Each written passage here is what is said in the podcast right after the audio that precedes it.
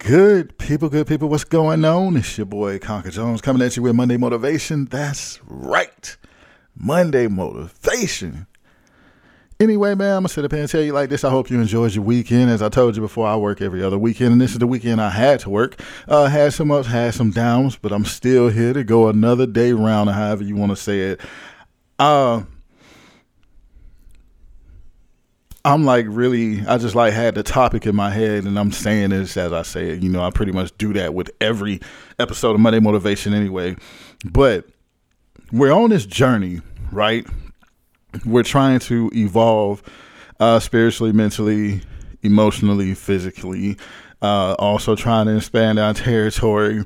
Uh, we're trying to obtain some of the things that we really want out of life, that we really dream and hope for and our our minds are set. You know what I'm saying? We're focused now. We're we're we're we're getting more and more determined every single day. We're understanding that it's not going to happen overnight, but we know as long as we keep pushing, we're going to make some type of progress either way it goes. We know as long as we take another step, we're going to eventually cross that finish line, and that's what we're focused on. We're focused on the next step. So things are going good, right? Things are going really good. But in the process of things going good, when you're trying to go to another level, I think the thing that's hitting me and I'm hoping it helps you in the same process is that you have to be willing to let somebody teach you. Now, what what put this in my mind was the fact that as an adult at 42 year, years of age, I was thinking about certain people that I wanted to work with uh, because I really truly admire their craft and how determined and focused they are at what they do. And I thought about the fact that some of these people are younger than me. You know what I'm saying? And in the process of thinking about the fact that some of these people are younger than me, I, I also started uh, contemplating what it would be like to have these people give me direction, to have these people give me instruction, and I'm here for it. You know what I'm saying? Uh, because you have people, regardless of their age, who are more experienced at what you're trying to do. So why wouldn't you listen to them? Why wouldn't you uh, be there uh, to let them teach you and show you things. Don't let your personality, don't let your ego, don't let anything like that get in the way, especially if it's ageism. If they're younger than you and they can help you out, so what? Who cares? Let them be younger than you and let them help you out. You know what I'm saying? So you have to be humble enough to allow people to teach you things. And on top of all of that, be humble enough to understand that when somebody's coming to you telling you on telling you things that you can improve on, that they're not attacking you, that they're really just trying to help you. They're really trying to bless you and they see something in you that could be better that'll help you go to the next level. And I'm, I'm gonna even drop this in here.